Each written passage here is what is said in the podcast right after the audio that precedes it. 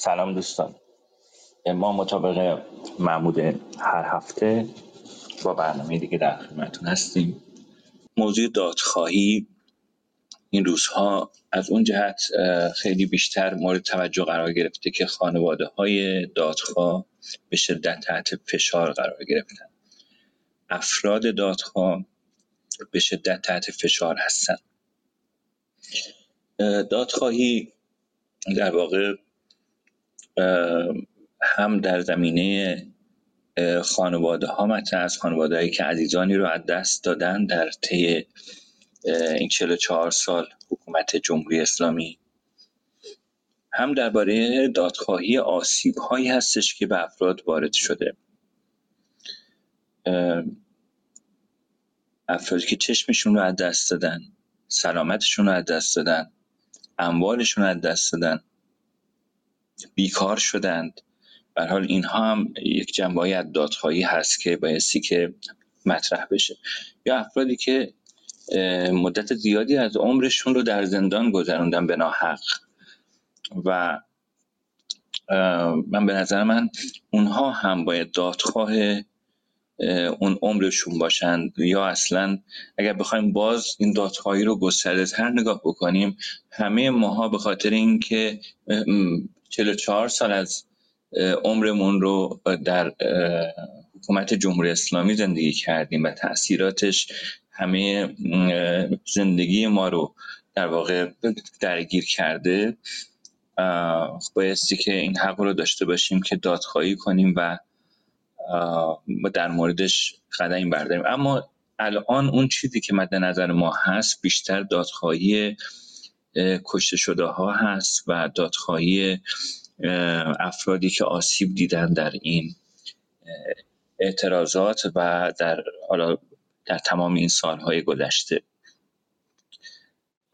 هفته گذشته در طی این, این چند روز گذشته ما شاهد بودیم که به خانواده های دادخواه در کردستان حمله شد. عده زیادشون بازداشت شدن عده هنوز بازداشتن. از جمله افرادی که در واقع بازداشت شده بود دایه شریفه بود مادر رامین حسین پناهی که پنج ساله که که پسرش رو کشتن و محل دفنش رو به این مادر نگفتن. و حالا علاوه بر اینکه دادخواه خونه فرزند خودش هست دنبال این هستش که اصلا محل دفن فرزندش کجاست. این بسیار ناراحت کننده است. بسیاری از افرادی که در طی این 44 سال گذشته توسط جمهوری اسلامی کشته شدن خانواده ها از حق سوگواری هم محروم بودند الان الان رو نبینید که خیلی از خانواده ها در شبکه های اجتماعی یک اکانتی دارند و عزیزانشون سنگ مزار دارند و و میان خب ویدیو می‌ذارن حقشون هست در واقع میان مرتب دارند در واقع صداشون رو میرسونند. ولی خب بسیاری از افراد بودند که در دهه های گذشته کشته شدند مفقود شدند و هیچ اثری ازشون نیست. سنگ مزار بهشون سنگ مزارشون در واقع به خانواده داده نشده وصیت نامشون داده نشده و خیلی چیزهای دیگه که حق این خانواده هاست که از اون بهرهمند باشند اطلاع داشته باشن. حقشون هستش که سوگواری داشته باشن. خیلی از خانواده ها حق سوگواری نداشتن در تمام این سالها بر سر مزار عزیزانشون. اگر اگر هم می‌دونستن که مزارش کجاست. حتی تو خونهشون حتی تو یک جای عمومی هیچ جایی نمی‌تونستن در واقع عزاداری بکنن. الان به مدد شبکه های اجتماعی ما کوچکترین اتفاقی که میفته مثلا سنگ مزار یا شیشه روی یک مزاری رو میشکنن مطلع میشیم. این از حالا فواید شبکه های اجتماعی امروز هست ولی در دهه های گذشته بسیار بسیار دشوار بود. خانواده ها نمی‌تونستن حرف بدن تحت فشار شدیدی بودن تمام اعضای خانواده. توی مدارس اعضای خردسال خانواده حتی تحت فشار بودن. معلم های تربیتی معلم های پرورشی اونها رو مرتب در واقع تحت فشار قرار می‌دادن ازشون سوال می‌کردن در مورد مسائل خانوادگیشون تا اطلاعاتی رو از اون طریق کسب بکنن. و خب تحت نظر بودن نمی‌تونستن هیچ, هیچ جایی برن با هیچ کسی ارتباطی بگیرن. اگر مثلا گزارشگر ویژه سازمان ملل به تهران میومد خیلی از خانواده ها نمی‌تونستن بهش مراجعه بکنن از ترس اینکه برای سایر اعضای خانواده مشکلی ایجاد بشه. اینقدر تحت فشار بودند و خب خبر می‌رسید به خانواده که مثلا اومده آقای کاپیتان آقای کاپیتان بود اسمش اومده بود ولی عده کمی شاید تونسته بودند که مثلا برن اونجا تجمعی بکنن. با این حال قضیه دادخواهی رو در بعد از انقلاب باز خانواده های دادخواه دادخواهی که عزیزانشون در خاوران دفن بودن اونها میشه گفتش که استارتش رو زدن و شروع کردند و با نامنگاری ها با حضور در اون محل با, با پس نکشیدن با هزینه هایی که دادند ایستادند و خب خیلی هاشون الان در قید حیات نیستن اما آثاری که ازشون هست نام هایی که نوشته در زمان حیاتشون باقی است و تأثیرش رو در نسل های بعدی گذاشت. شاید بشه گفتش که بعد از 88 انتخابات 88 که الان ما در سالگرد اون هستیم دادخواهی وارد یک مرحله دیگری شد. مادران و پدران دادخواه برادران و خواهران دادخواه حضور بیشتری در عرصه اجتماعی پیدا کردند. حالا چون یه طیف در واقع مخالف در واقع یه طیفی که کشته هایی رو داده بود شاید بشه گفتش که در حاکمیت هم به نحوی حضور داشت. شاید همین فضایی رو کرده بود و همینطور فضای شبکه های اجتماعی و اینترنت و ماهواره باعث شد که این صداها کمی بیشتر شنیده بشه. از جمله مادر مصطفی کریم بیگی خیلی تلاش کرد. بعد از این اتفاقات مادر ستار بهشتی تاثیر زیادی داشت تلاش هاش و افرادی که در واقع به این طریق اومدن و صحبت کردن. مادر سعید زینالی که سال 78 مفقود شد کم کم ایشون هم جرأت پیدا کرد و و صداش بلند شد شنیده شد. این افراد به همدیگه شهامت دادند انگار و این صداها رساتر شد. در سال 96 و 98 بعد از اعتراضات باز خانواده های دادخواه خیلی نقش مهمی داشتن در روشن نگه داشتن چراغ جنبش اجتماعی. و حکومت از این خانواده ها خیلی حراس داره. و برخوردهاش شدیدتر شد با این خانواده ها از تهدید به اینکه خونتون رو آتیش می‌زنیم فرزندهای دیگرتون رو می‌گیریم و هی تماس های مکرر و بازجویی ها و اینها شروع شد تا بازداشت های افراد دادخواه. این که الان مادر پویا بختیاری و پدر پویا بختیاری هر دو در زندان هستند و حالا حوادث دیگه هم که پیش اومده مرگ مشکوک مادر فرهاد مجدم همین چند هفته پیش که چند روز پیشم چهلمشون بوده. الان هم بعد از خیزش انقلابی خیزش سال 1401 عده زیادی از خانواده ها سکوت نکردند. با رسانه ها مصاحبه کردن اطلاع رسانی کردن از وضعیتشون. در شبکه های اجتماعی اکانت هایی رو ایجاد کردن یا داشتن اونجا نوشتند درباره تهدیدهایی که میشن. همین امروز مادر محمد حسن ترکمان نوشت که تهدید به مرگ شده.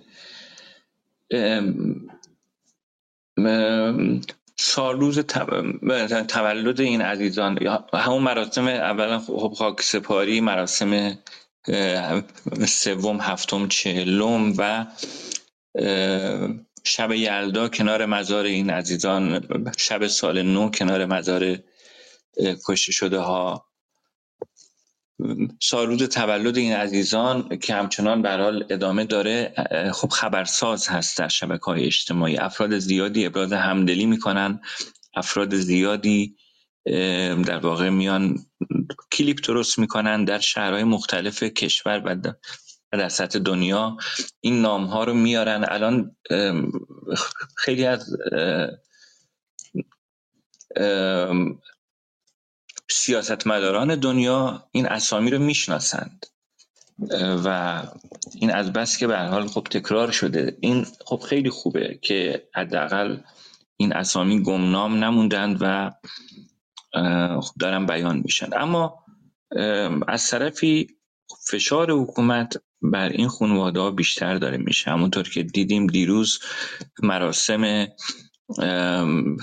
تولد کیان پیرفلک با حضور گسترده نیروهای امنیتی و نظامی مواجه شد و خب یک نفر از اقوام اونها در اونجا کشته شد. خب.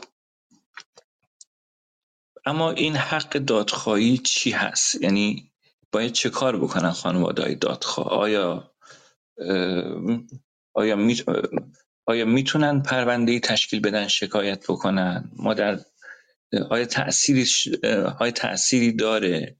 تأثیرش چی هست؟ الان ما می‌بینیم که تو خبرها می‌خونیم که چند تا از خانواده های دادخواه آمدن در شکایت نامه تنظیم کردن. خانواده میلاد سعیدیانجو خانواده پیرفلک اینها در واقع اومدن شکایت تنظیم کردن. چند نفر از بچههایی که چشماشون آسیب دیده الان دارن پیگیری می‌کنن و پرونده غذایی تشکیل دادند یا جوونی که در نازی آباد مورد ضرب و شتم شدید قرار گرفته بود و فیلمش بسیار تأثیر گذار بود و جان, و جان به در برد از اون واقعه. اون هم شکایتی رو تنظیم کرده.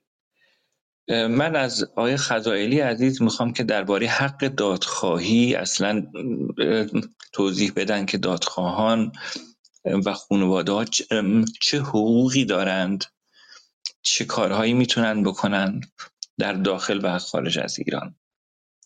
بفرمایید جناب خزائلی عزیز. سپاسگزارم. درود بر شما جناب تواف همچنین سرکار خانم لیلی خامنه گرامی از تحریریه دادبان و همچنین دوستانی که خواهی می‌کنم دوستانی که حضور دارند و حالا بعدا قرار هست که این در حقیقت فایل این جلسه امروز رو بشنوند. همینطور که جناب تباف شما هم گفتید و می‌دونیم در اخبار هم دیدیم در هفته های اخیر فشار بر روی خانواده های دادخواه بسیار افزایش پیدا کرده بازداشت خانواده ها حمله به اعضای خانواده تهدیدهای مداوم و آنچه که ما دیروز شاهد بودیم در حقیقت قتل یک عضو خانواده پسر عموی مادر کیانه پیرفلک که خب نشون دهنده فشار بالا بر روی خانواده های دادخواه هست. همین امروز هم ما شاهد بودیم که رسانه های حکومتی در ایران رسانه هایی که وابسته به نهادهای اطلاعاتی امنیتی و صاحبان قدرت در ایران هستند مطالبی رو در این زمینه منتشر کردند مبنی بر اینکه باید با مادر کیان پیرفلک برخورد غذایی جدی بشه به دلیل اینکه حالا یه سری استلال رو بردن اما خب می‌دونیم که دلیل اصلی همین در حقیقت تلاش برای دادخواهی است. این کاری که مادر پیان کیان پیرفلک داره انجام میده مبنی بر دادخواهی. خب اساسا دادخواهی یکی از حقوق اساسی هست که در اسناد بینالمللی حقوق بشری به رسمیت شناخته شده به عنوان یکی از حقوقی که مثلا در کنار حق حیات حق آزادی ممنوعیت بردگی حق بهرهمندی از امنیت حق تحصیل حق آموزش و این حق کار حقوق اقتصادی به رسمیت شناخته شده و یکی از حقوق بسیار مهمی است که همه اسناد بینالمللی حقوق بشری حالا چه چه تلویحا چه به طور سریح اون رو به رسمیت شناختن. مثلا اعلامیه جهانی حقوق بشر در مواد هشت تا دوازده خودش حق دادخواهی رو به عنوان یکی از حقوق ذاتی انسان به رسمیت شناخته. براش برای اینکه چطور هم محقق بشه در حقیقت یک سری اصولی رو هم پیش بینی کرده. اعلام می‌کنه که باید افراد به دادگاه صالح دسترسی داشته باشند باید در دادگاه صالح اصل بیطرفی دستگاه قضایی رعایت بشه. اصل براعت رعایت بشه اصل قانونی بودن جرم و مجازات رعایت بشه. و همه اینها رو به عنوان راههایی برای دسترسی به حق دادخواهی به رسمیت شناخته. خب همین تا همینجا کافی است که ما متوجه بشیم که چقدر این حق هم مهمه و همین که چقدر در ایران داره نقض میشه. مثلا یک نمونه خیلی روشن همین اصل قانونی بودن جرم و مجازات هست که خب ما شاهد هستیم در ایران در ایران بسیاری از افراد بدون اینکه هیچ قانونی وجود داشته باشه مبنی بر مثلا جرم انگاری یک عمل یا یک فعل به دلیل ارتکاب اون فعل مجازات میشن بازداشت میشن چند ماهی در زندان میمونن بعد هم محاکمه میشن در باز محکوم به زندان میشن به دلیل جرایم واهی. یعنی اساسا عملی که مرتکب شدن قانونا جرم نیست اما خب دستگاه قضایی در ایران این رو مورد توجه قرار نمیده. در دیگر اسناد بینالمللی حقوق بشری در میثاق بینالمللی حقوق مدنی سیاسی در کنوانسیون اروپایی حقوق بشر و حتی در اونچه که به عنوان اعلامیه اسلامی حقوق بشر که کشورهای اسلامی در کنفرانس اسلامی صادر کردند در اونها هم بر حق دادخواهی به عنوان یکی از حقوق اساسی شهروندان تاکید شده. اما مسئله در حق دادخواهی صرفا دسترسی ساده به دستگاه قضایی نیست. یعنی صرف اینکه حالا افراد بتونن برن شکایت بکنند و شکایتشون رو ثبت بکنند اون چه که در حقیقت در ایران دستگاه قضایی ادعا می‌کنه و رسانه ها روش مانور میدن که خب بله این افراد می‌تونن برن شکایت بکنن. چرا نمیرن شکایت بکنن؟ چرا رسانه ای می‌کنن؟ چرا هی همونطور که جناب تواف گفتند چرا مطلب مثلا منتشر می‌کنن؟ چرا در فضای مجازی فعال هستن؟ چرا راجع به وضعیت خودشون و خانوادهشون و عزیز از دست یا فرد قربانی خانواده در حقیقت اطلاع رسانی می‌کنن خب برن شکایت بکنن خیلی ساده. اما مسئله اینجاست که دادخواهی شامل یک سری حقوقی است که به طور خیلی مشخص دسترسی به اونها به طور کامل باعث تحقق دادخواهی میشه و عدم رعایتشون در حقیقت به این معنی است که افراد به دادخواهی و حق دادخواهی دسترسی ندارن. یعنی صرف اینکه برن و شکایت بکنن به هیچ وجه نه تنها کافی نیست بلکه به هیچ وجه نمی‌تونه اون شرایطی که برای دادخواهی لازم هست رو فراهم بکنه. یعنی مثلا حتی اگر تنبیهی هم علیه اون فردی که باعث ایجاد آسیب شده باعث نقص شده هم انجام بشه. اما دیگر شرایط مربوط به دادخواهی و دیگر اصول مربوط به دادخواهی فراهم نشه این حق در حقیقت تحقق پیدا نکرده و در نتیجه افراد از دسترسی به حق و بهرهمندی ازش و استیفاش محروم هستند. ما یک به دلیل اهمیت بسیار بالای حق دادخواهی مجمع عمومی سازمان ملل در سال 2005 یک قطنامه حتی در این زمینه تصویب می‌کنه. به عنوان اصول و رهنمودهای اساسی درباره حق دادخواهی. و اونجا این اصول و نکته هایی که مهمه برای دسترسی به این حق رو به صورت خیلی کامل روش تاکید می‌کنه و این رو اعلام می‌کنه که اگر این اصول و این نکات هر کدوم باعث بشه که دسترسی افراد محدود بشه به اونها در نتیجه به این معنی خواهد بود که خب حق دادخواهی تهدید شده و باعث اخلال شده دسترسی بهش. یکی از نکات اصلی مورد تاکید در این قدنامه درخواست از حکومت ها هست برای شناسایی و معرفی افرادی که به عنوان ناقض حقوق بشر مسئول هستند.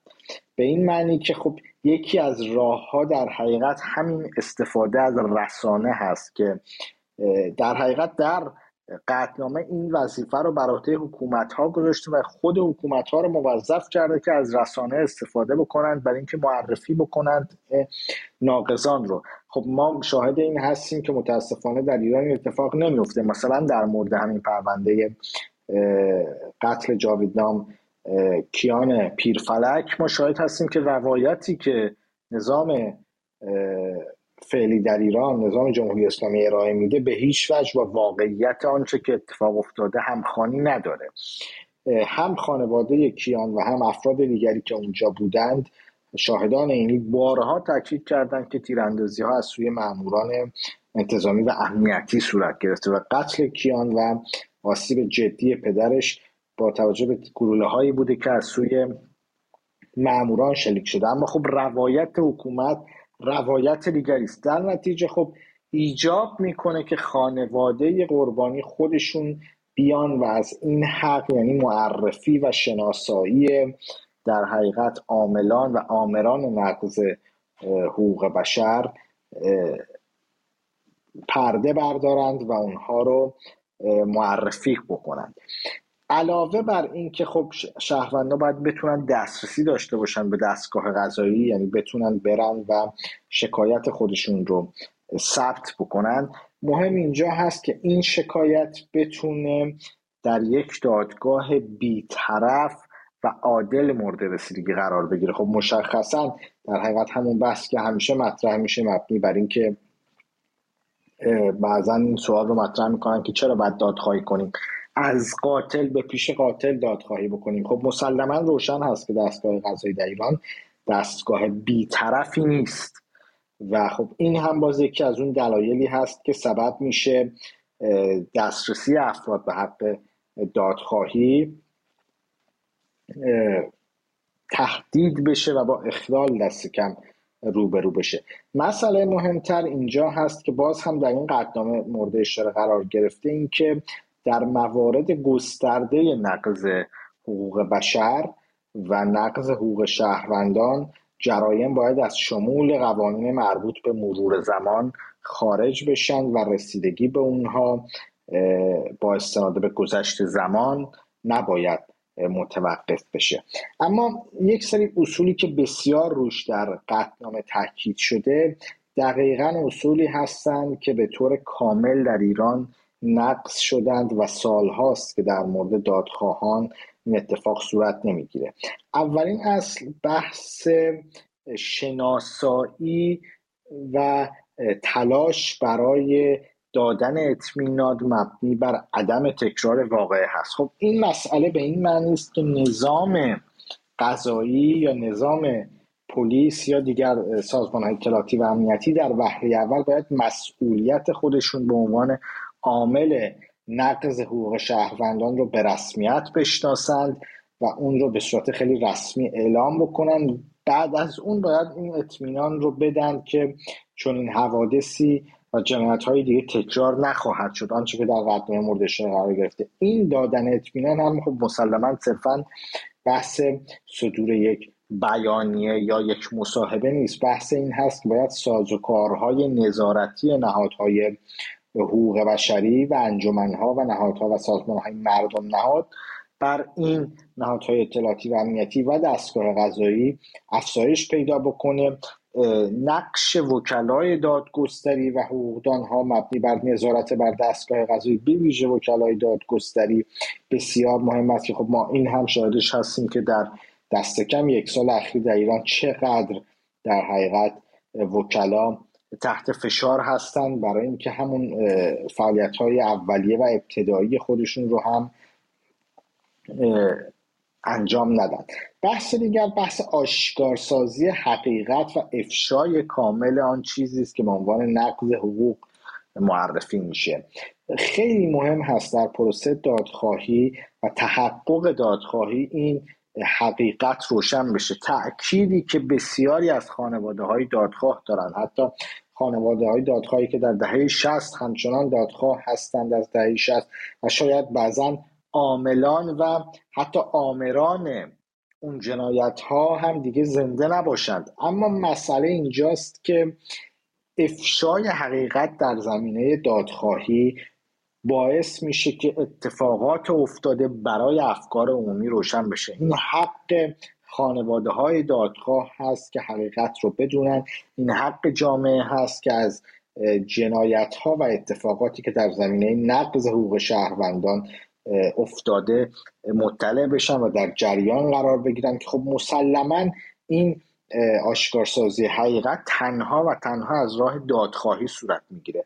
یعنی اگر تلاش خانواده های دادخواه نباشه مسلما این آشکارسازی حقیقت هم صورت نخواهد گرفت. در حقیقت میشه گفت آشکارسازی حقیقت و دادخواهی به صورت همزمان و توامان به هم کمک می‌کنن تا بتونن آنچه که به عنوان پاسداری از حقوق بشر شناخته میشه رو تقویت بکنن و راههایی که و شرایطی که در اون جنایت ها و نقص های حقوق بشری انجام می‌گیره رو فاش بکنن که خب اونها رو در حقیقت مسدود کرد یا شرایط نظارت نهادهای حقوق بشری وکلای دادگستری فعالان حقوق بشر روزنامه نگاران و همه نهادهایی که در این زمینه فعالیت می‌کنند رو بر سازمان هایی که به ویژه در کشورهای تمامیت خواه مانند ایران و با نظام های غذایی کاملا وابسته و غیر مستقل این نهادهای نظارتی بتونن نقش خودشون رو بهتری فا بکنند. بله خیلی ممنون از توضیح جامعتون. در حقیقت الان در واقع ما در حکومتی زندگی می‌کنیم که خب سالها یک روایتی داره در واقع از کشتن افراد ارائه می‌کنه که اگر این خانواده های دادخواه سکوت بکنند یا صداشون شنیده نشه اون روایت در واقع کامل غلبه پیدا می‌کنه و این عدم سکوت خانواده ها در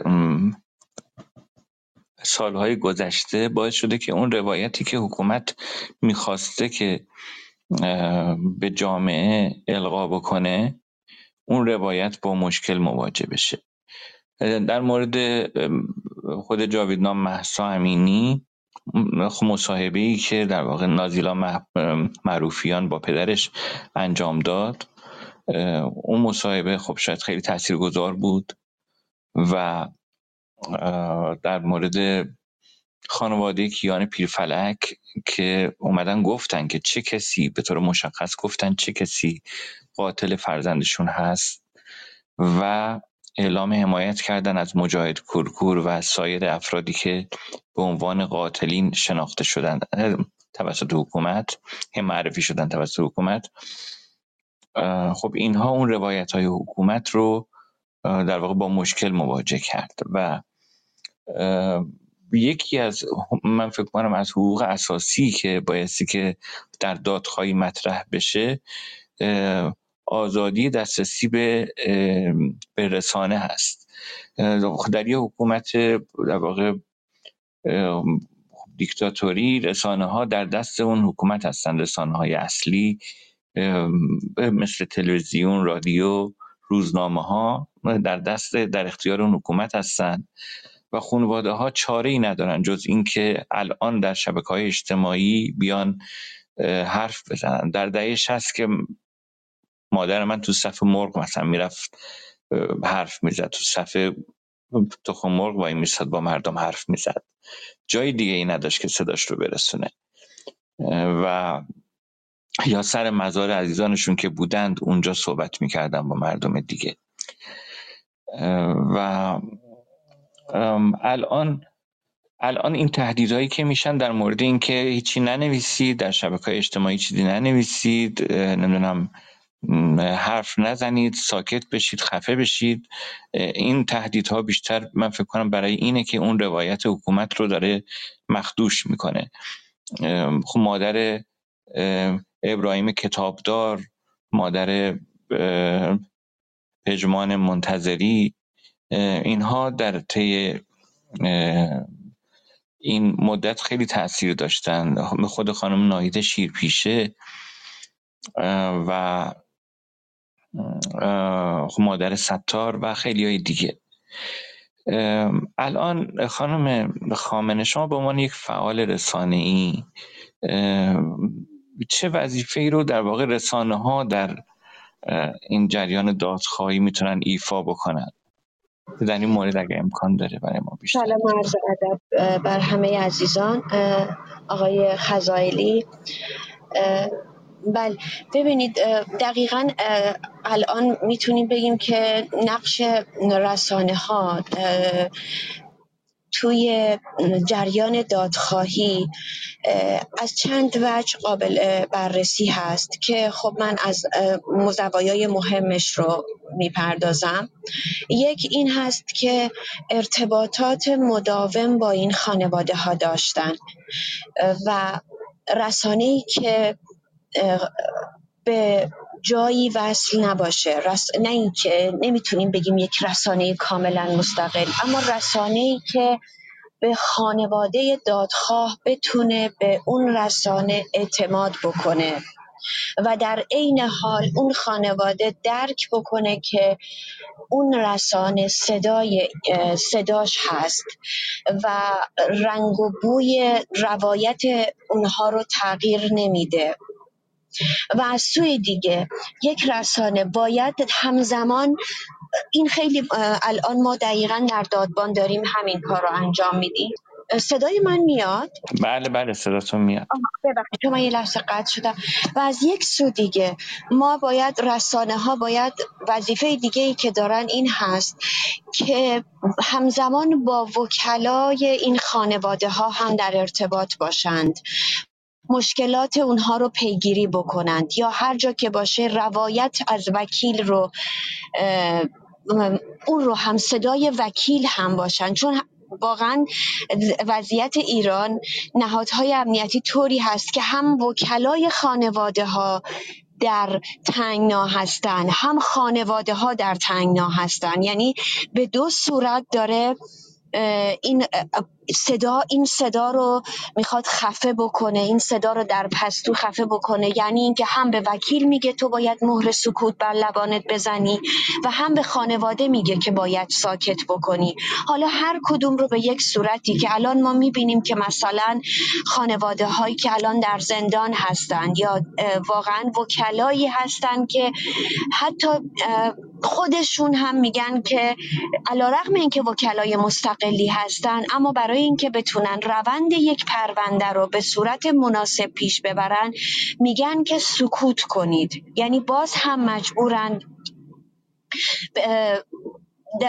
تحت فشار نهادهای امنیتی قرار بگیرند حالا این یک طرف و از سوی دیگه ما خب در دادبان این کار رو داریم واقعا تمام تلاشمونه. نمیگیم صد درصده اما واقعا تلاشمون هست که صدای تک تک آدم ها باشیم. از مادر ابوالفضل امیر عطایی از آسیب دیدگان چشم از کسایی که واقعا الان توی زندان در معرض اعدام قرار دارن و چه بسا از بلوچ ها و حتی تلاشمون این هست که اونهایی هم که واقعا نمی‌شناسیم و خیلی ساکت هستند رو اونها رو هم بتونیم به نوعی شجاعت بهشون بدیم به نوعی اونهایی که حتی میگن به ما از کی به کی شکایت ببریم. ما, ما تلاشمون این هست که حتی اگر ممکنه که شما شکایتتون به جایی نرسه و ممکنه که راه بسیار سخت و دشوار و پرفراز و نشیبی رو در راهتون داشته باشین اما وقت این, این, رو, این رو باید این نذارین اجازه ندین که خون عزیزتون پایمال بشه. یعنی اینجا باز هم می‌خوام بگم دوباره یک رسانه یک وظیفه ای رو داره و اونم این هست که شجاعت رو تلقین بکنه پا پس نکشیدن رو به خانواده ها تلقین بکنه. و چه بسا که الان خب خانواده ها واقعا ما می‌بینیم که در بویژه در خیزش سراسری خانواده ها شکل دیگه ای از شجاعت و جسارت رو دارن به تصویر می‌کشن. و واقعا من فکر می‌کنم که الان مادر کیان هم خودش رمز دادخواهی هست در خیزش سراسری 1401 یعنی من واقعا اینطوری به مادر کیان نگاه می‌کنم در مورد خیزش. همونقدر که نام محسا رمز مبارزه و مبارزه است نام مادر کیان هم به همون نسبت رمز دادخواهی هست بهشون میگم بهشون تلقی می‌کنم. یعنی می‌خوام بگم که الان رسانه ها واقعا این وظیفه رو دارن. خب چه بسا که رسانه های داخل کشور حتی اونهایی که به نوعی وصل نیستند یا اینکه باز هم تاکید می‌کنم نمی‌تونم بگم مستقل اما بالاخره تلاششون رو می‌کنن. خبرنگارها خب بازداشت میشن خبرنگارها احضار میشن خبرنگارها بیکار میشن خبرنگارها اخراج میشن و همشون در مزیقه هستن. اما خب بالاخره رسانه هایی که در خارج از کشور هستن می‌تونن به نوعی در کنار این خانواده ها باشن و به نوعی صدای اونها باشن و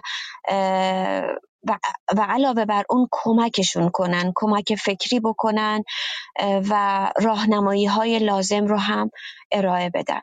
حال اگر که من باز هم سوال دیگه ای هست بفرمایید در خدمتون هست بله از رسانه ها از رسانه ها صحبت شد. من به جا داره که یکی یادی بکنم از زندانیانی که در واقع از روزنامه‌نگارانی که زندانی شدند از اله محمدی و نیلوفر حامدی و نادیلا معروفیان و خیلی های دیگه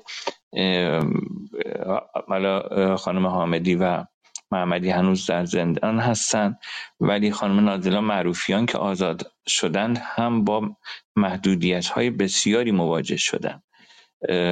به صابخونهشون گفتن که باهاش تمدید نکنه بهش وام نمیدن بهش کار نمیدن به خودش در توییتر نوشته به جای مختلفی مراجعه کرده بهش کار نمیدن به خاطر همون بازداشتش در جریان اعتراضات.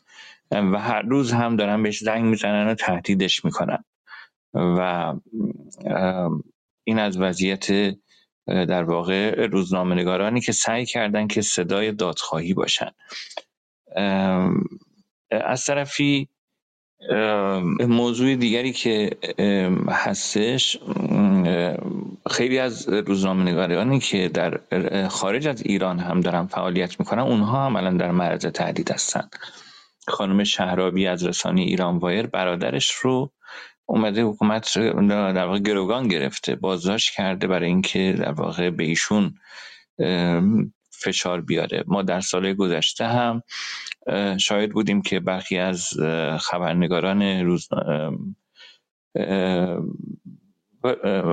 وی او ای رادیو فردا بی بی سی فارسی و ایران اینترنشنال خانواده هاشون تحت فشار قرار گرفتن در ایران برای اینکه در واقع اونها رو به سکوت وادارن یا به یا به همکاری با جمهوری اسلامی. این در واقع این نشون میده که در واقع اهمیت این رسانه ها چقدر زیاد هست و خب به حال خانواده ها الان برای اینکه روایت خودشون رو بتونن بیان بکنن چاره ای ندارن از اینکه از شبکه های اجتماعی که اون هم حالا با فیلترینگ و با هزار مشکل وصل میشن استفاده بکنند و خیلی هم تحت فشارن. ما هر روز از از بعضی از خانوادهای کشته شده ها پیامهایی دریافت می‌کنیم که چقدر تحت فشار هستند و نمی‌تونن که اونطوری که باید شاید حقایق رو بیان بکنن. اما خانم مهردخت هادی نشیف دارن.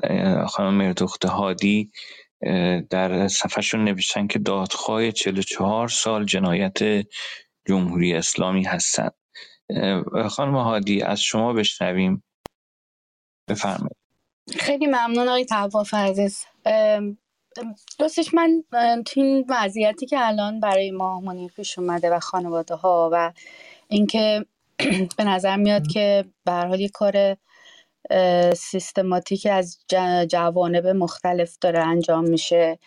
برای اینکه دوره بعدی خفقان رو شروع بکنند و این رو به نظرم میاد که یک چراغ سبز های از کشورهای خارجی چون گرفتن این رو با اطمینان خیلی بیشتری دارن و از جهات مختلف از جمله لابیشون در خارج از ایران مشغول کار خیلی مشخص خیلی. ولی سوالی که حالا من داشتم این بود که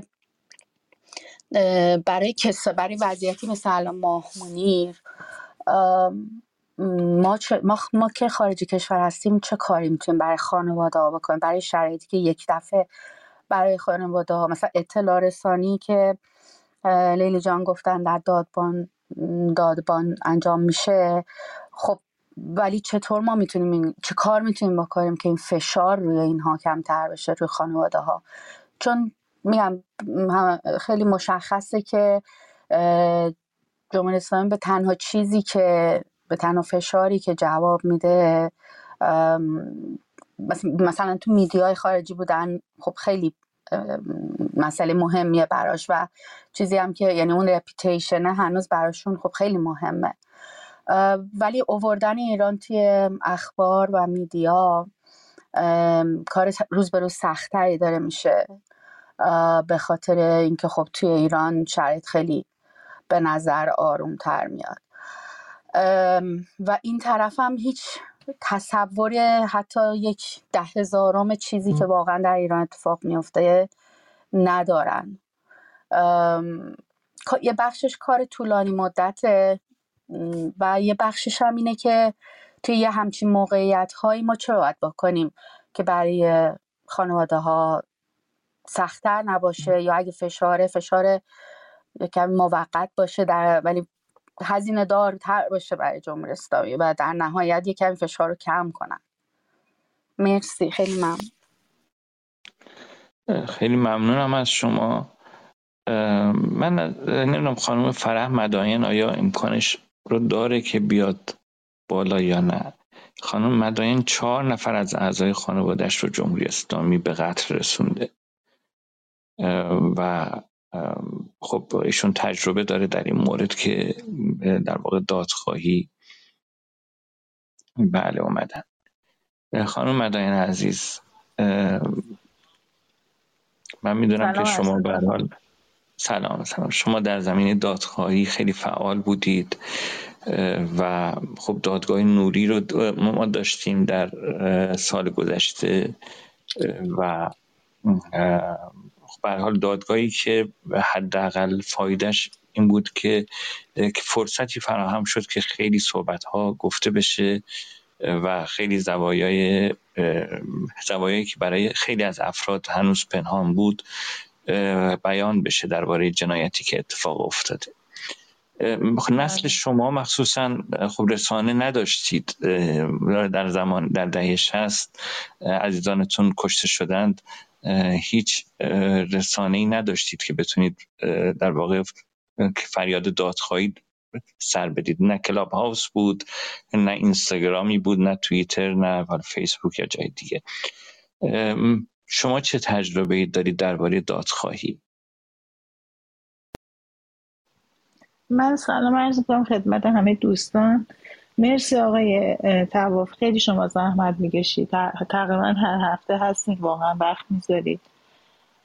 بله همینطور که شما هم فرمودین منم از خانواده دهه شستم متاسفانه سه تا برادر و خواهرم و توسط اینا به قتل رسیده و من فکر می‌کنم که اون دهه هم این خب سوشیال مدیا نبود. بعد خیلی فضا فرق می‌کرد. الانم با توجه به این همه اخباری که میاد بیرون اصلا بعضی موقع خود منم معیوس میشم.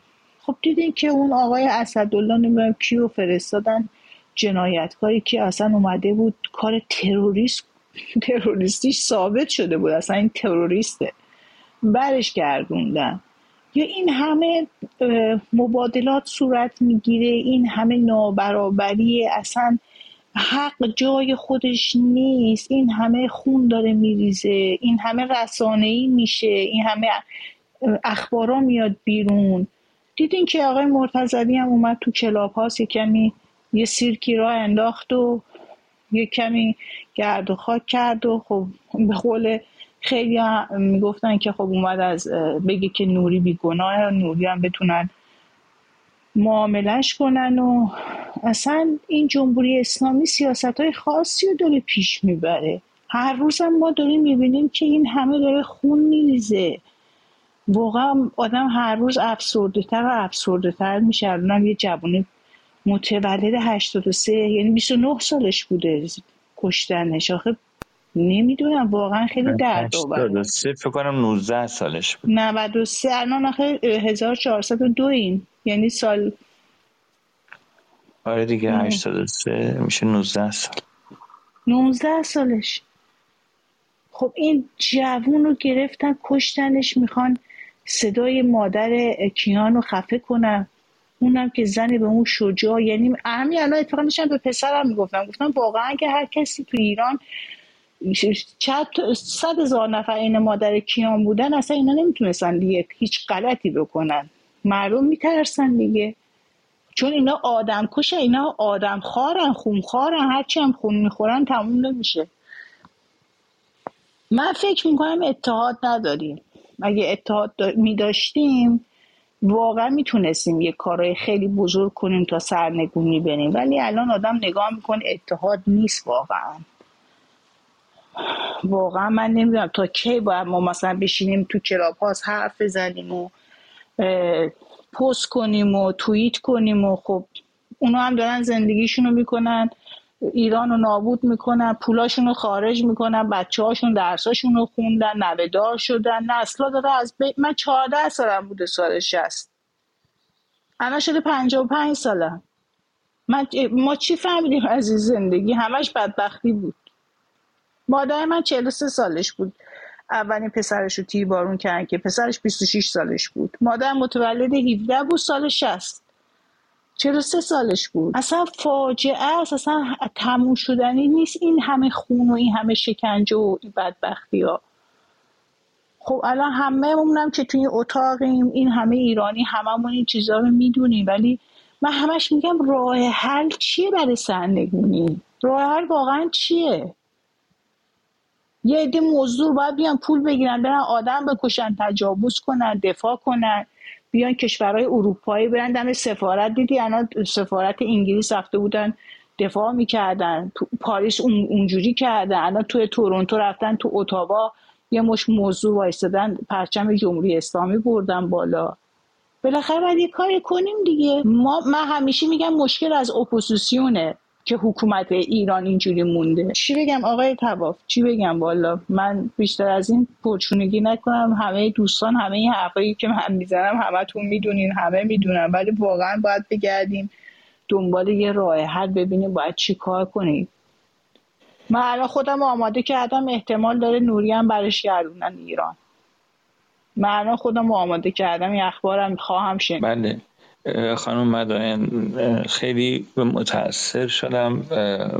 خب مادر شما مخصوصا تو 43 سالگی عزیزانش رو شد دست داد و الان هم خب می‌بینیم که مثلا مادر سیاوش محمودی مادر عرفان خزایی و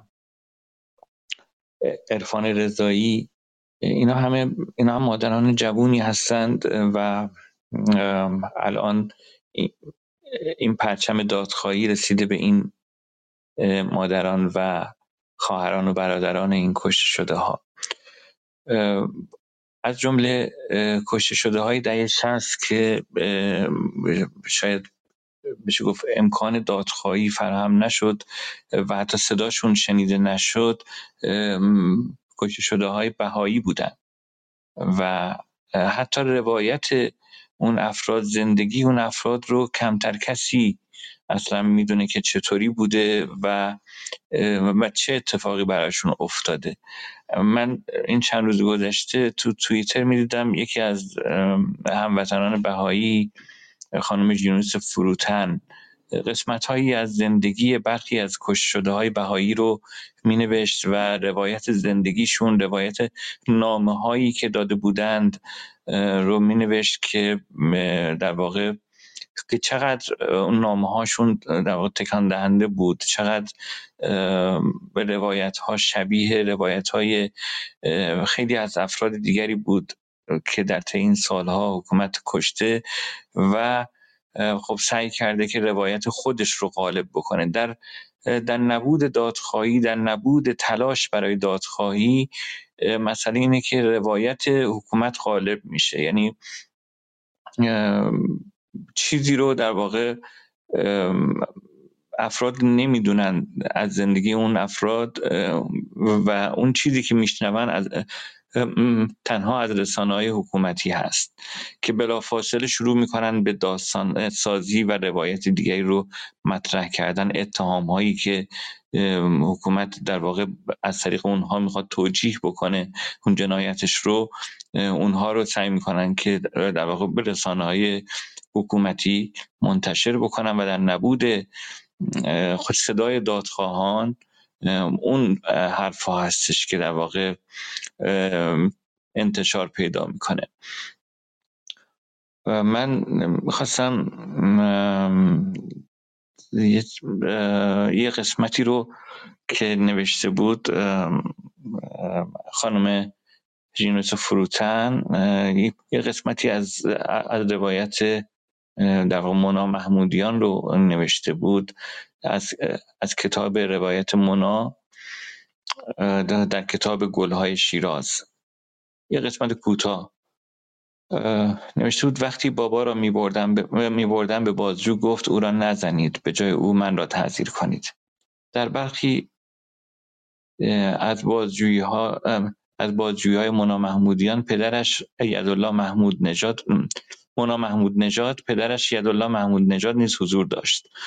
بازجوها قصد داشتند تا برای اعتراف گرفتن از منای 16 ساله به آنچه بازجو می‌خواست او را تحت فشار مضاعف قرار دهند. منا در شرح یکی از بازجویی ها گفته بود بازجو مجدد بابا را آورد و با عصبانیت فریاد زد و به بابا گفت اگر حرف نزند او را تعذیر می‌کنم بعد دستور داد که چند لحظه چشمبند خود را بالا بزنیم. بابا مرا بوسید. صورتم با اشک بابا خیس شد. مونا سه ماه بعد از اعدام پدرش در تاریخ 28 خرداد 1362 به همراه نه زن بهایی دیگر در میدان چوگان شیراز به دار آویخته شد. این این روایت ها این بیان روایت های این زندانیان خب خیلی کمک می‌کنه که بدونیم که اینا تحت چه شرایطی در بازجویی قرار گرفتن تحت چه شرایطی کشته شدند و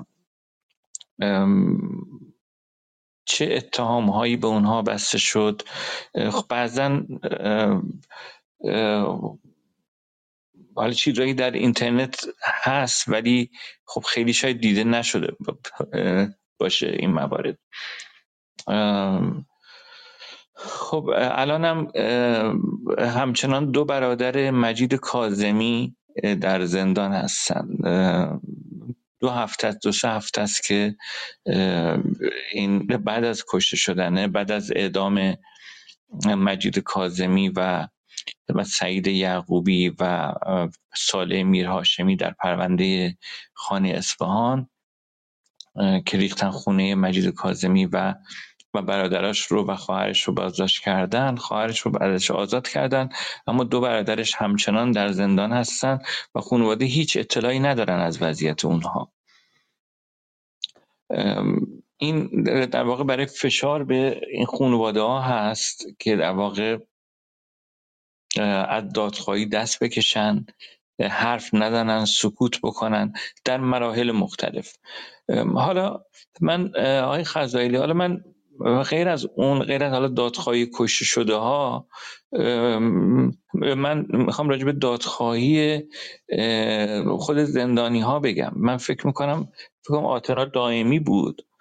گفته بود که من دادخواه این هفت سالی هستم که در زندان هستم بودم و دچار بیماری شدم. الان دچار بیماری ام شده و خب و مشغول درمان داروهایی رو داره مصرف می‌کنه که خب خیلی خب ساید افکت دارن و حالش بد میشه. ولی همچنان داره حالا در توییتر و در اینستاگرام خودش حالا می نویسه ولی این رو کجا باید که فریاد دادخواهیش رو بلند کرد؟ که اصلا این رو اصلا چطور میشه رواج داد؟ من یادمه که عده از زندانیانی که در سلول انفرادی بودند رفته بودند یه شکایتی رو تنظیم کرده بودن علیه سلول انفرادی و گفته بودن سلول انفرادی شکنجه است. همه اون افراد احضار و بازداشت شدن. الان خانم نرگس محمدی که در واقع تو اون جریان بازداشت شده بود یکی از اتهاماتشون همون هستش که شما شکایت کردید علیه در واقع سلول انفرادی. خب عزیزانی که شکنجه شدن در زندان. آقای آقای لکستانی الان خارج از ایران هستش. یه انگشتش انگشت شست پاش قطع شده در اثر اون در آسیب های شکنجه ای که دیده بوده. یا افراد دیگری که شکنجه های شدیدی شدن هنوز آثار شکنجه بر بدنشون هست. اینا چطور می‌تونن دادخواهی بکنن؟ ما می‌دونیم که شکایت در ایران شاید مثلا جواب نده ولی نفس همین تشکیل پرونده نفس مطرح شدن این قضیه اگر این رو این تبدیل به یه خاص عمومی کردن این این چطور می‌تونه در تأثیر گذار باشه؟ بله سپاسگزارم از شما.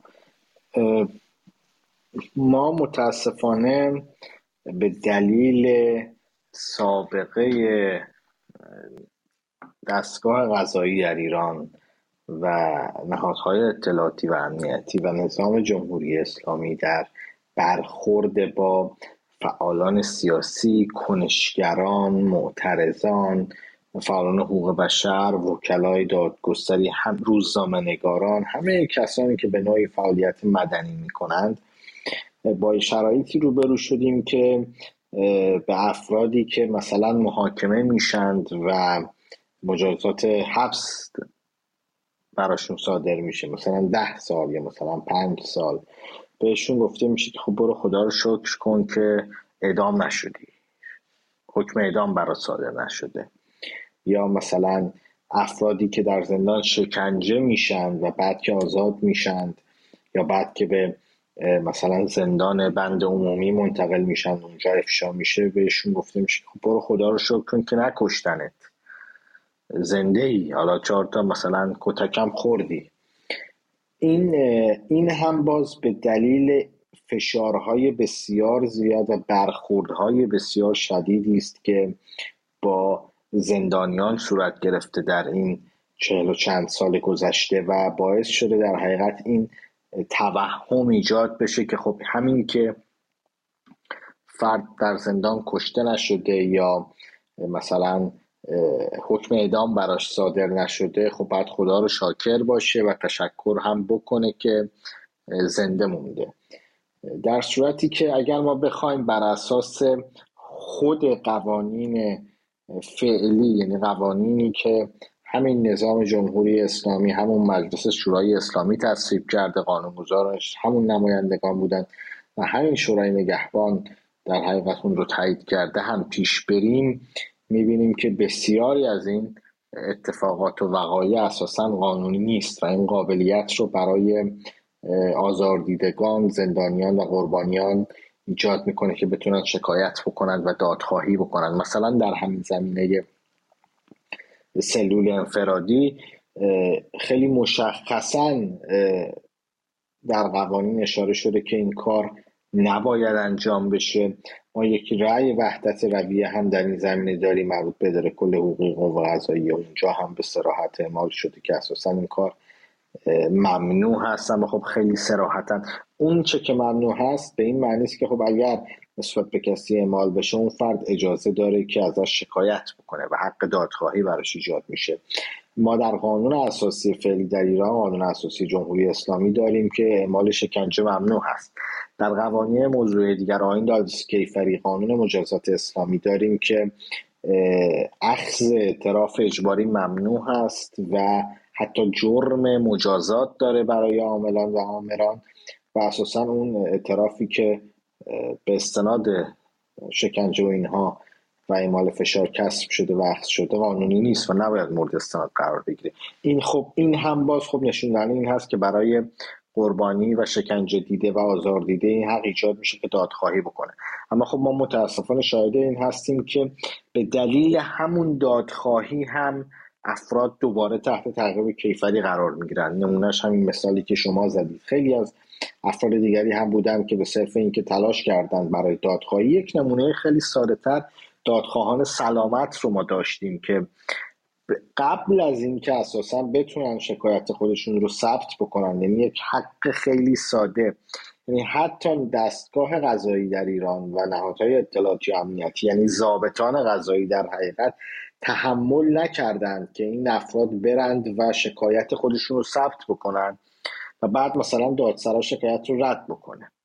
پیش از ثبت شکایت بازداشت شدند به بحانه های واهی اتهامات سنگین بهشون زدند و محاکمه هم شدند زندان هم رفتند و براشون مجازات های زندان هم صادر شد.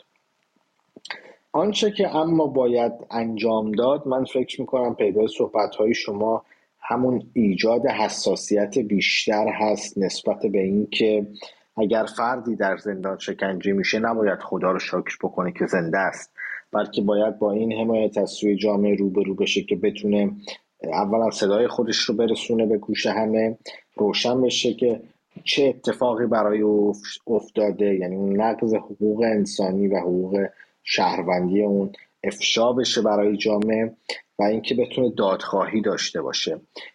ما همطور که ارز کردم به دلیل متاسفانه فشارهای سنگین این حق رو برای افراد قائل نیستند. یعنی جامعه همچنان دست کم این حق رو برای بسیاری از زندانیانی که با شکنجه روبرو شدند با افرادی که احکام زندان گرفتند به صورت کاملا غیرقانونی بدون هیچ گونه شواهدی و اساسا بدون اینکه جرمی مرتکب شده باشند بر همین قوانین بر اساس همین قوانین فعلی و بر اساس همین قانون مجازات اسلامی اون بخش امنیتیش. بدون اینکه جرمی مرتکب شده باشند مجازات میشن به زندانهای طولانی مدت محکوم میشن و این عمر انسان هاست که در حقیقت داره از بین میره در چنین شرایطی.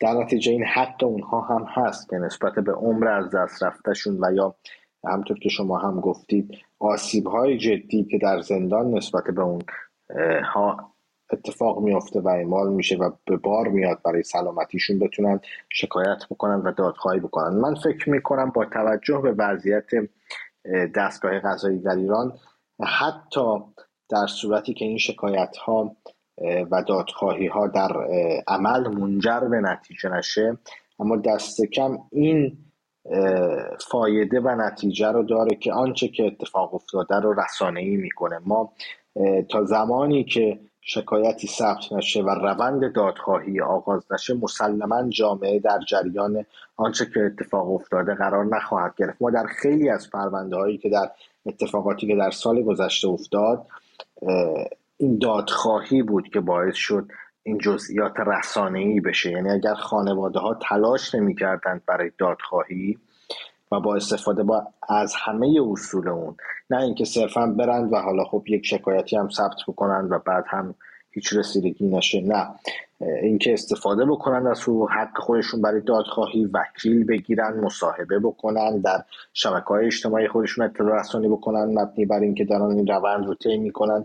این باعث شد که در حقیقت جنایت هایی که صورت گرفته و جزئیات نقض حقوق روشن بشه برای جامعه و برای جهان. در مورد زندانیان هم همینطور هست. یعنی تا زمانی که این روند دادخواهی صورت نگیره تلاش زندانیان صورت نگیره مبنی بر اینکه به چه دلیل مثلا یک زندانی باید یک محکومی باید مثلا به ده سال زندان محکوم بشه به دلیل هیچ به دلیل اینکه هیچ عمل مجرمانه ای مرتکب نشده و صرفا مثلا به دلیل اینکه یک چیزی رو منتشر کرده در شبکه های اجتماعی یک مطلبی رو نوشته در یک روزنامه یا یک صحبتی رو کرده یا یک فعالیت مدنی رو انجام داده. چرا باید این ده سال از عمر یک نفر در حقیقت برای هیچ و پوچ در یک نظام کاملا غیر قانونی و در یک روند کاملا غیر عادلانه از بین بره و یا چرا افراد باید در زندان برخوردهای این چونینی رو متحمل بشن شکنجه های شدید رو متحمل بشن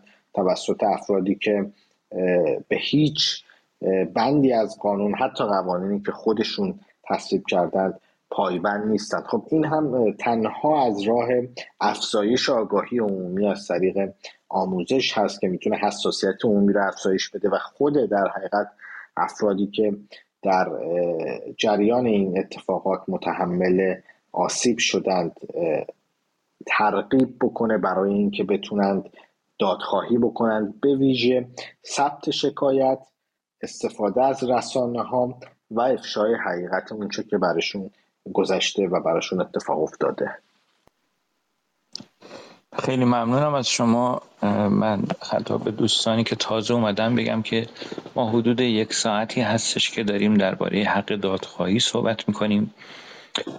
من در ادامه فقط این رو هم اضافه کنم که ما بعضا در رسانه ها می‌بینیم که فقط افرادی خاصی صداشون بیشتر شنیده میشه.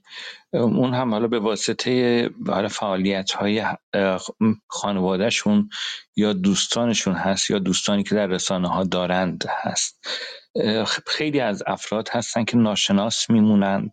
خیلی از افراد هستن که رنجشون ناچیز شمرده میشه. این رو هم باید در نظر بگیریم. خب چه بسا یک فردی فقط چند روز در زندان بوده باشه ولی رنج بسیار عظیمی رو با خودش هم بکنه و بعد از اون از بسیاری از حقوق اجتماعی و حقوق شهروندی خودش محروم شده باشه. ما افراد زیادی رو داریم که حتی زندان زیادی هم کشیدن ولی خب صداشون شنیده نشد. حالا به هر دلیلی یا خودشون توانایی این که بتونن به نویسنده خوبی باشن در مورد آنچه بر خودشون گذشته نداشتن یا اینکه صدایی در جایی نداشتن که حامیشون باشه. افرادی که کارشون رو از دست دادن به واسطه حالا مشکلاتی که براشون پیش اومده بازداشت شدن و حقوقشون قطع شده درآمدشون قطع شده نظر تأمین مالی زندگیشون به مشکل برخورد کردن. خب اونها هم به نظر من رسانه ها بایستی که حتما صداشون باشند و جامعه راجع به اونها حساسیت داشته باشه. نگاه کنیم به دورور خودمون چند نفر از این افراد داریم. چطور می‌تونیم به اونها کمک بکنیم؟ من فکر می‌کنم که این قسمت از, از صحبت هامون درباره موضوع حق دادخواهی رو بتونیم یک جنبندی داشته باشیم به این عنوان که در واقع دادخواهی حق همه خانواده هاست و می‌تونه تأثیر گذار باشه در اینکه در واقع روایت های جعلی حکومت های خودکامه جایگزین واقعیت نشه. حکومت ها تلاش می‌کنن که با تحریف واقعیت و با فریب افکار عمومی جنایاتی رو که انجام دادن توجیه بکنن. دادخواهی تاثیرش این هستش که اون ترفند و روش حکومت رو ناکارا می‌کنه و روایت های خانواده ها از اون واقعی که اتفاق افتاده شنیده میشه. و در واقع یک قسمت از دادخواهی همین روایت های خانواده ها هست. امروز به مدد شبکه های اجتماعی و خانواده هایی تونستن در با وجود همه فشارها با وجود همه تهدیدها تونستند فضای همدلی رو ایجاد بکنند و در شبکه های اجتماعی با اطلاع رسانی و با برگزاری برنامه های مختلف بر سر مزار عزیزانشون یا در منزل خودشون یا با فایلایی که منتشر می‌کنن یک نوری بر واقعیت بتابونن بر در تاریکی بتابونن که واقعیت خودشون نمایش بده و رنجی که این خانواده ها متحمل میشن رو در واقع بیان بکنن. و خب این حق در اونطور که آقای خزایلی گفتن در تمام دنیا به رسم شناخته شده هست و قوانینی و قطنامه هایی وضع شده در این مورد و تا اینکه بعدها بشه در واقع با مستندسازی و با ایجاد زمینه برای اینکه اون دادخواهی به نتیجه برسه عوامل جنایت رو به پای میز محاکمه کشوند در ایران آزاد. ولی تا اون موقع از همین فضای در واقع به تأثیر گذاری بر اجتماع میشه استفاده کرد برای اینکه این صداها رو به گوش همگان رسوند. و خود دادخواهی در واقع می‌تونه یک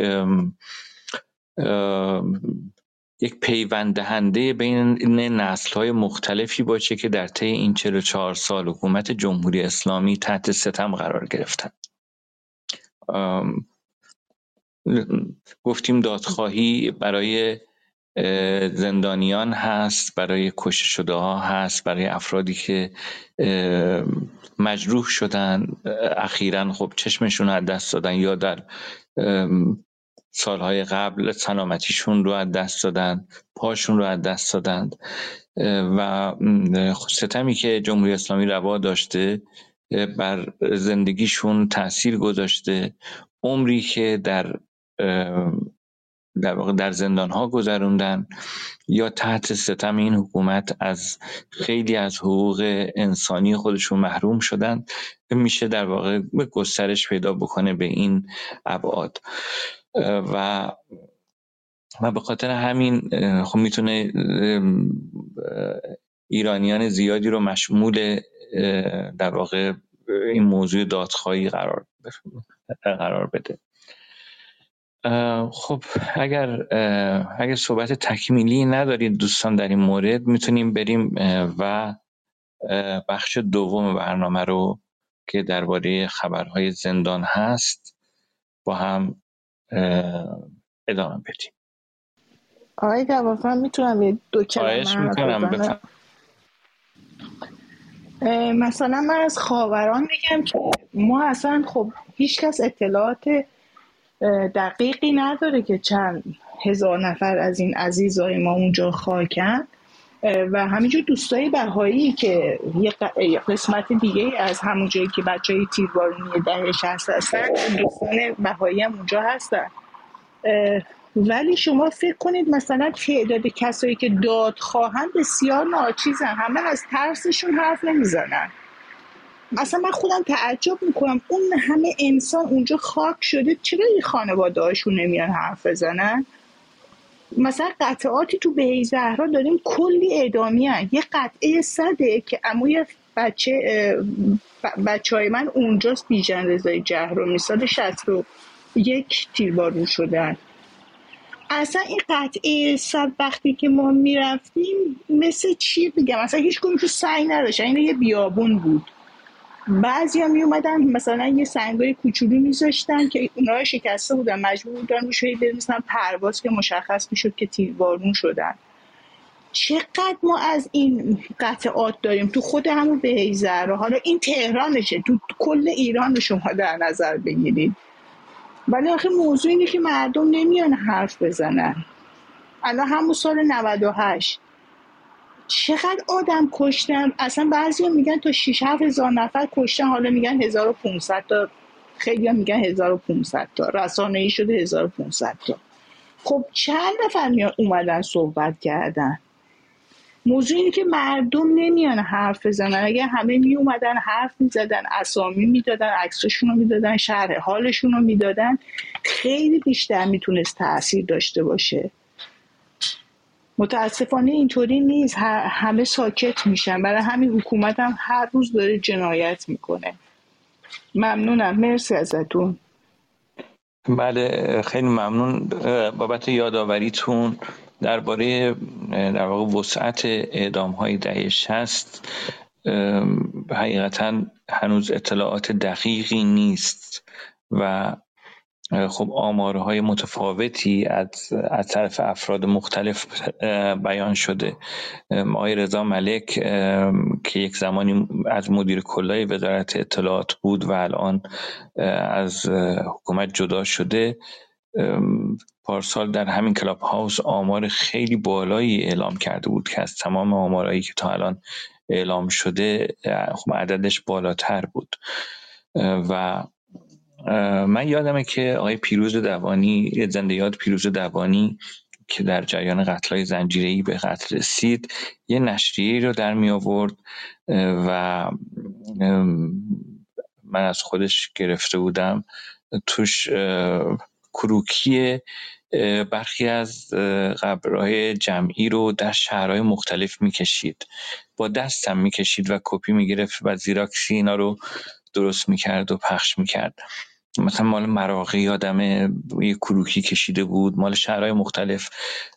اینکه اسم مردم از مراقی می‌خوام بگم که از شهرهای کوچیک گرفته تا شهرهای بزرگ یک چنین جاهایی وجود داشته که افرادی رو به صورت گمنام دفن کردند و هنوز در واقع کسی از اون مزارها اطلاع نداره. کما اینکه هنوز خب آدرس مزار فرزاد کمانگر و افراد دیگری که در اون روز با فرزاد اعدام شدن شیرین علمهویی و بقیه رو به خانواده‌هاشون نگفتم و که کجاست و خب سنگ مزاری درست کرده بودن خانواده ها ولی هنوز اون سنگ مزارها مزارش رو پیدا نکرده که بره در اونجا قرار بگیره و افراد دیگری که از این قبیل خب خیلی در واقع خب عمق فاجعه زیاد یک زمانی به حال اینها رو خواهد شد.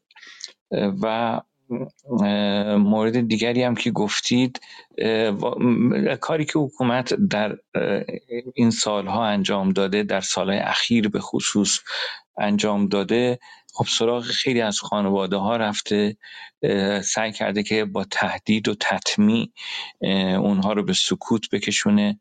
خیلی ها رو در واقع از خانواده هایی بودن که قشر بسیار فقیری بودند و حتی از اخشاری بودند که دسترسی به هیچ گونه در واقع نه گوشی هوشمند داشتن نه, نه کامپیوتر داشتن نه چیزی که جایی بخوان اطلاع رسانی بکنن.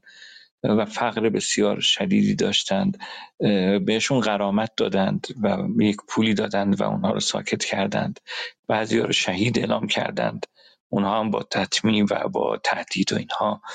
و خب بعضی هم که خیلی خود تحت فشار و تهدید قرار گرفتند و سکوت کردند. این اطلاعاتی هستش که اینها موثق هست. و ما خبر داریم که که چه خانواده بعضی از خانواده ها در واقع مبالغی دریافت کردن از حکومت. بعضی ها بعدها پشیمون شدند و اومدند و, و, با, و با این وجود اطلاع رسانی انجام دادند. و ممکنه که در آینده باز هم به این افراد افزوده بشه. کسایی که در آینده بیان در مورد عزیزانشون اطلاع رسانی بکنند